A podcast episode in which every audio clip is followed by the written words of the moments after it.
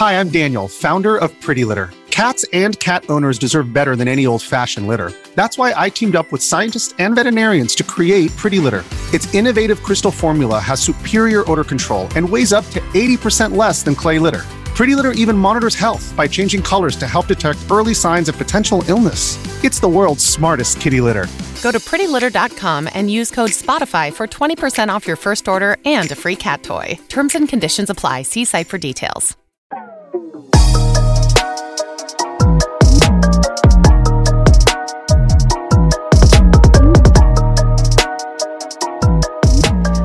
Welcome back to Mama Mystery. I am your host, Kelly. And I am your co host, Austin. And before we get started on today's episode, I want to shout out our newest Patreons.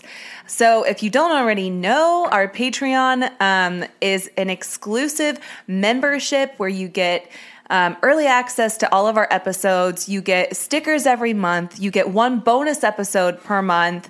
Um, You get a note from Kelly that is autographed by the Kelly. This is pretty cool. Unfortunately, won't have my autograph on it. If you stay on for long enough, maybe we'll consider that. oh, geez. Anyway, I want to shout out our newest ones. So, are you ready, Austin? Yeah, normally I do it individual, but listen, this But is the coolest lot. problem to have, so I'm just going to say woohoo at the end. Go ahead. There's a lot, so we're gonna go real fast. Bree Young, Holly Praisewater, Shelby Robinson, Amy Halford, Brooke Sanders, Christine Podlucky. I love that name, Podlucky. That's a cool name. Anyway, Taylor Mayhew, Amanda, Morgan Nagel, Brianna Johnson, Amanda Schofield, Sydney Goss, Goss, probably Goss, JC Urich, Brianna Bloomer, Kayla Foley, Rose Lane, Bianca Rodriguez, Brittany Luke, Christine Floria, Amanda Hainlin, So Marley awesome. Thornton, Julia, and Casey Washington. Woo!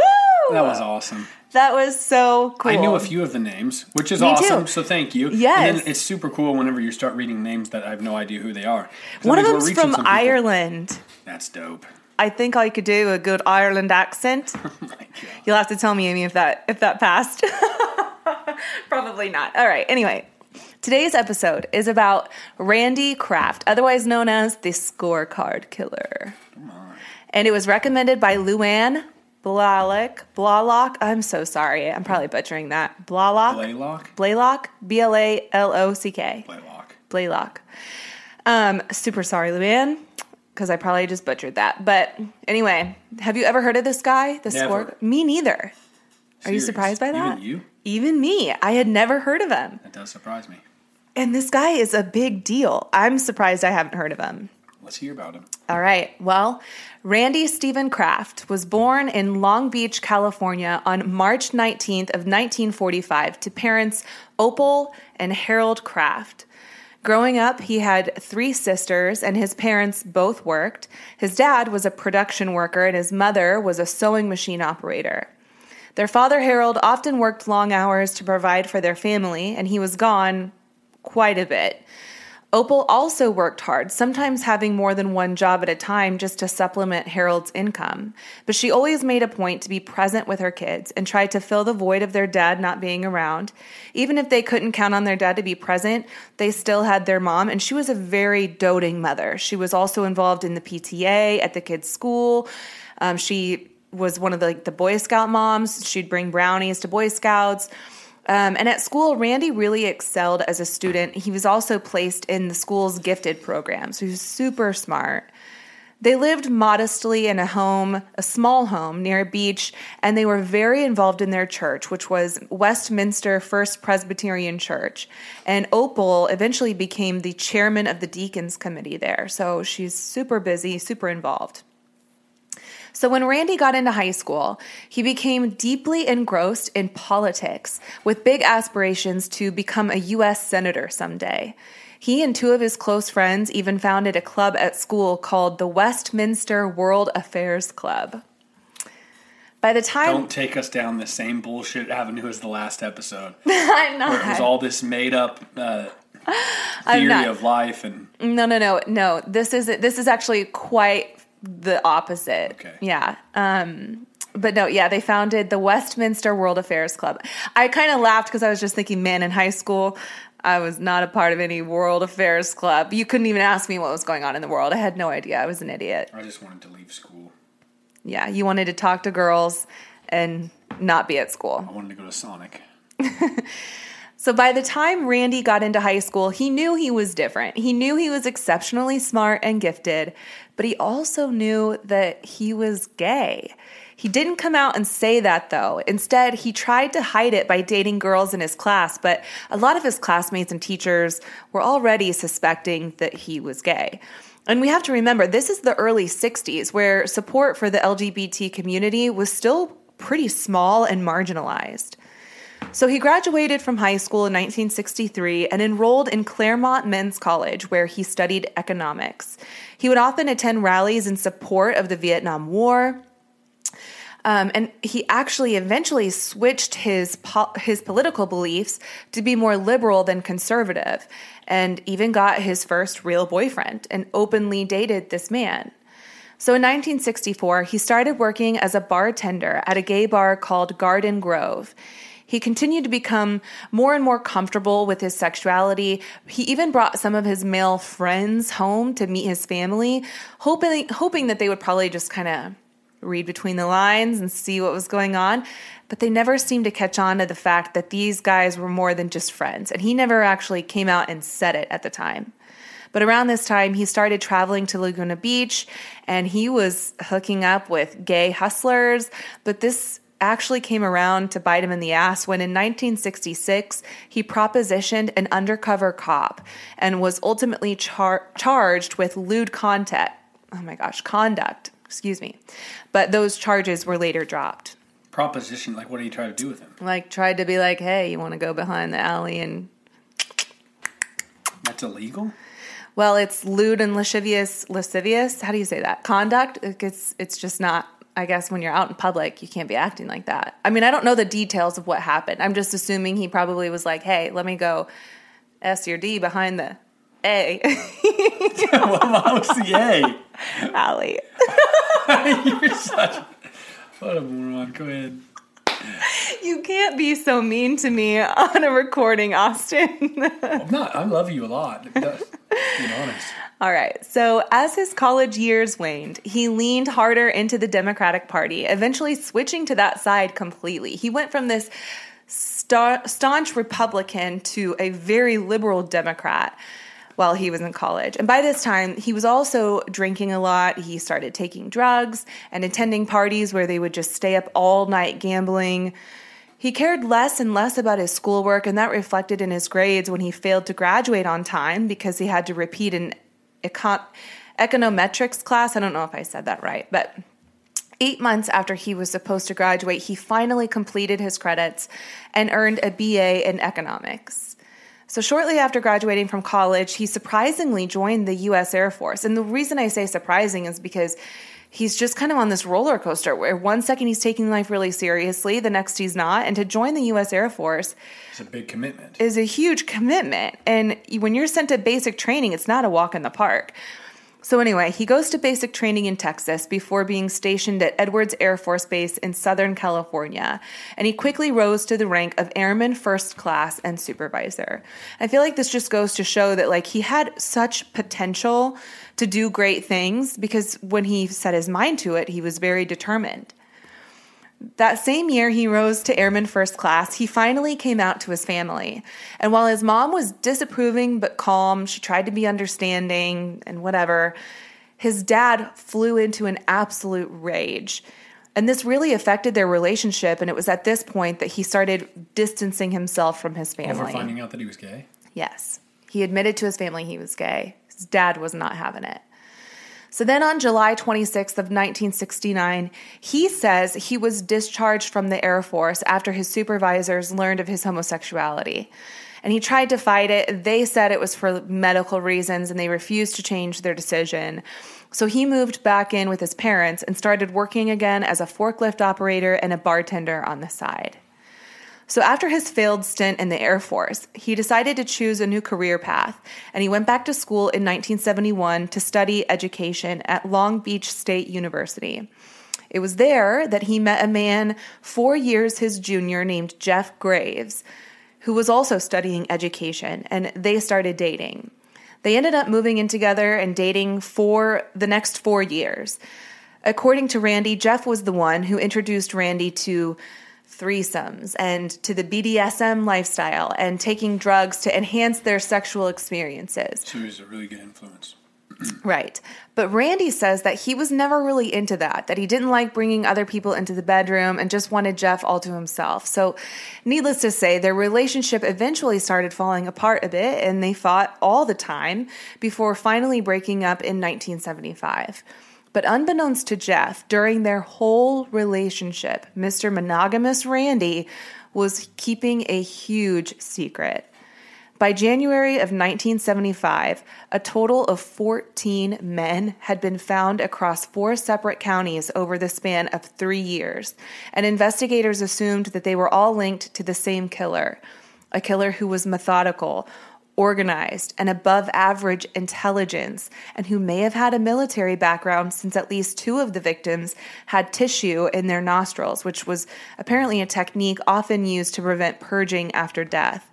But at this time, there were no suspects until on March 29th of 1975, Randy was out cruising along in his black and white Ford Mustang when he came upon a Long Beach parking lot where he noticed some adolescents hanging out and drinking.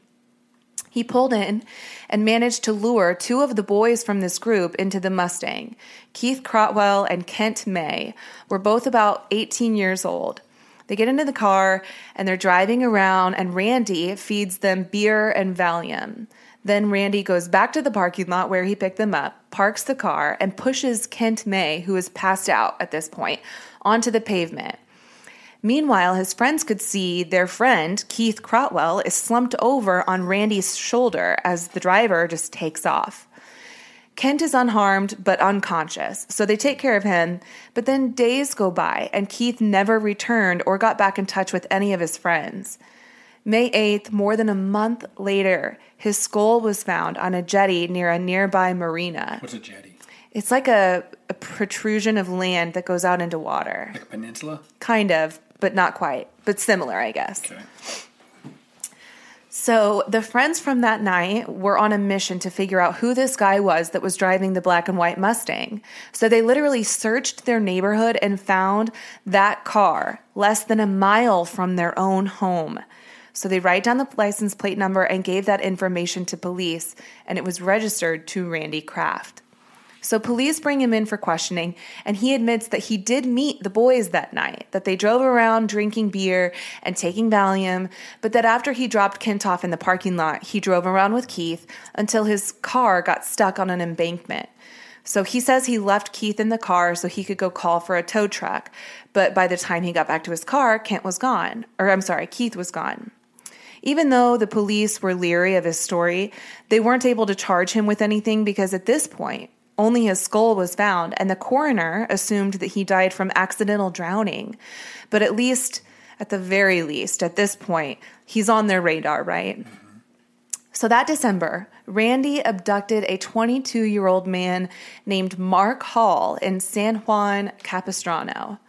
He drove this guy to a remote canyon, tied him to a tree, and mutilated him while he was still alive. So, Austin, you might actually want to leave the room while I detail what he did, because I just know how you are. I know this is probably going to really bother you. And if you're not interested either as a listener, hit that skip ahead button for 15 seconds, because what I'm about to sc- describe is pretty awful. Yeah, I'm out on the crazy shit. Go ahead. Okay. So this was described as Randy's worst killing. He tied him to a tree, burnt his chest, scrotum, nose, cheeks, and destroyed his Hold eyes. on. Plug my ears and I can still hear your shit. Go ahead. All right, sorry guys. He also destroyed his eyes with the cigarette lighter from his car. Then he cut off his genitals and shoved them up his rectum. He also made numerous incisions on his legs with a broken bottle before finally choking him to death by shoving leaves and debris down his throat, ultimately suffocating him to death. I'm a grown ass man, but I don't enjoy anything like that. Yeah, so we're back.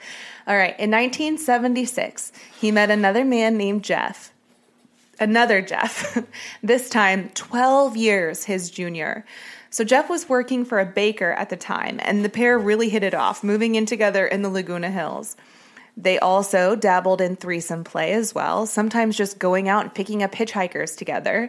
So we see this disconnect here because in his last relationship, Randy said he was the one who wanted to end the threesomes, but now he brags that he introduced Jeff to this whole gay bar scene and threesomes and wild activities, right? So Randy starts working for a computer company and he ended up traveling a lot for work, namely Oregon, Colorado. He's traveling a lot. He's gone a lot and it really started to take a toll on their relationship. So in 1982, the couple split up. But during their relationship, Randy's killings seemed to correlate with the status of his relationship with Jeff. When things were good, the killings weren't so severe or frequent, but when the killing or when the relationship was bad, the killings were much more brutal and frequent. So every time Randy killed, he added to this note that he was keeping, and that's why he's called the scorecard killer because it was like his scorecard. So 61 names filled this list, Austin. And the list was simple. It only included the nicknames that he gave his victims. And I won't go through every name because some of the entries on the list either have not been tied to a victim, meaning they've disappeared and never been found, or they're linked to a John Doe, someone who was found but not identified, and they assume that he was responsible for it. But here are just some examples from the list so you get an idea of how he did this, right? So at the top of the list, his first kill was the word stable, who police believed to be victim Wayne Dukette, a bartender at a gay bar named The Stable. And of course, Wayne disappeared after a shift from the stable, and he was eventually found. And so it was all tied together that this is who that's referring to, right? Next on the list was EDM, and which stood for Edward Daniel Moore, a 20 year old Marine who was subsequently found beside the freeway after being pushed out of a moving vehicle with his wrists and ankles bound, among other sinister injuries that I won't mention. Twiggy, you might want to cover your ears for this one too. Twiggy was a 19 year old James Dale Reeves who was found partially nude but with a tree branch protruding from his rectum. Parking lot referred to the victim we discussed earlier, Keith Crotwell, who was abducted from the parking lot. Marine drunk overnight shorts was Donnie Harold Crisel, who was a Marine from Tustin Base and was found only in his shorts. So this is just an example of kind of how he's, you know, keeping track of the people he killed. 61 names. 61 were on the list. Randy was finally caught when on May 14th of 1983, at 1:10 in the morning, two California Highway Patrol officers started following a Toyota Celica driving erratically on Interstate 5. They assumed the driver was under the influence, so they pulled him over. When the driver pulled over and opened the car door, he poured a beer out onto the pavement. The driver did. So the officer approached the vehicle, and the driver in the front seat was none other than Randy Kraft. He was sitting there with his pants undone, and the officer asked him to exit the vehicle and perform a sobriety test, which he failed. So Randy was arrested. The other officer approached the other side of the vehicle, peering into the windows with his handheld flashlight, and noticed a man slumped over in the passenger seat, partially covered by a jacket. Surrounding the man were empty bottles of Moosehead beer and an open prescription bottle of lorazepam with pills sprinkled around him. The officers reached in and tried to wake the man, but the man was cold. So he checks for a pulse and realizes that realizes that this man is dead. When he lifts the jacket from his body, the officer notices that the man's genitals are exposed and he has a ligature mark around his neck and his wrists were bound with a shoelace. So when investigators examined his vehicle, they found blood on the back seat, but the victim was not bleeding. The blood was tested and it was determined to be human blood, indicating that he's had more than just one victim in the back of that car. Under the carpet of the car, police found an envelope with more than 50 photos of men in pornographic poses, appearing to either be dead or asleep, but there's no way of knowing when it's just a picture. And in the trunk is where they found his list of 61 coded names. So once they searched his home, they found even more damning evidence, including personal belongings from each of his victims. He was ultimately charged with the murders of 16 people, which that one really confuses me. I had to double check multiple times that I was reading it correctly. He was only charged with 16 counts of murder. But the trial lasted 13 months, which was the most expensive trial to date in Orange County history. He was ultimately found guilty and sentenced to death, and he currently sits on death row in San Quentin. To this day, he denies having responsibility in the murders, and his defense was that all the evidence was just circumstantial. There's none of his DNA on any of those bodies. Can't How really can take you? ownership of anything? Not one single thing. Not even the, the list that so clearly correlates to all these men that were found. Some suspect that he didn't do this by himself, that he had an accomplice to commit these crimes because a lot of his victims were thrown from moving vehicles, which would really impair your ability to drive if you're trying to push a dead body out of the car. And I also read that one that was left on the beach, maybe even more, but that there were multiple sets of footprints found. But I guess you could explain that by him maybe taking multiple trips to dump stuff. I mean, I don't know. Yeah. Others believe that this list is probably way longer than 61 people and that he probably only listed his most memorable murders. Does he say anything about the list when asked about it? Not that I know of. Um, he still just denies having any responsibility in any of these murders, which is what really baffles me. You're on death row. How can you deny? You have pictures of all these guys, you have their belongings, you have bags And that, all belong to them.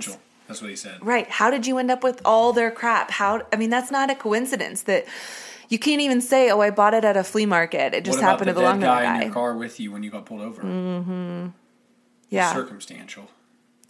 Anyway, that is the scorecard killer, one of the most notorious serial killers that has existed. He's still alive, waiting on death row. So crazy.